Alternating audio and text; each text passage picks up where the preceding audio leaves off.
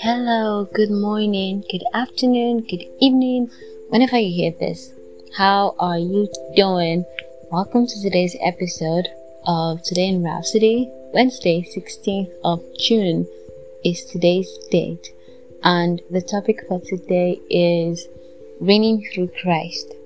Romans 5:17 says, "For if by one man's offense death reigned by one, much more, they which receive abundance of grace and of the gift of righteousness, they shall reign in life by one, Jesus. We have received abundance of grace and the gift of righteousness.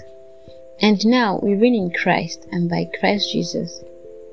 We reign through Christ over the world and its systems, circumstances, and over Satan and his demonic community. The Bible says, whatever you do, in word or deed, do all in the name of Jesus. That's Colossians 3:17. Because his name is the greatest and highest name in heaven, in earth, and in hell. The name of Jesus commands the greatest respect. And he told us we could cast out devils in his name. Hallelujah. Make sure you are doing it. Pastor says he recalls something that happened when he was a student many years ago, because I'm still a student that there was a certain university that was troubled by cultists. He said he mobilized a few friends of his and went to the place where the foundation stone of the school was laid. When we arrived there, we placed our hands on the stone and declared, In the name of Jesus Christ, you demons of darkness that have been controlling this school, controlling the students, responsible for cultism here, we break your authority and influence.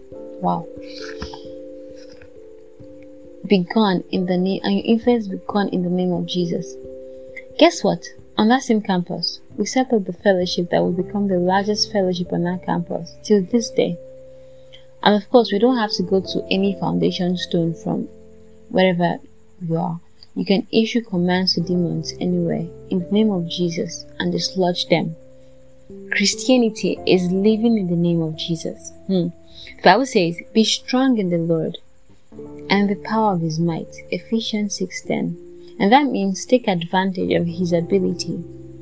Take advantage of his might, of his power. Standing in his name and functioning under auspices. You can't have that name and be helpless. Never. Use it today and always live victoriously evermore. Glory to God. You can't have the name of Jesus and be broke. You can have the name of Jesus and be poor and be sick. It's not possible. But you have to use it. Use it. Use it today. Use it tomorrow. Continually use it. Let's say a confession together. In the name of Jesus, I live triumphantly in this world to the glory of God. Even now, I break the influence of Satan over the nations, over the peoples, over the leaders, over the young ones all around the world. Christ reigns in the nations his righteousness fills the earth and mantles the heart of men, for all souls belong to him.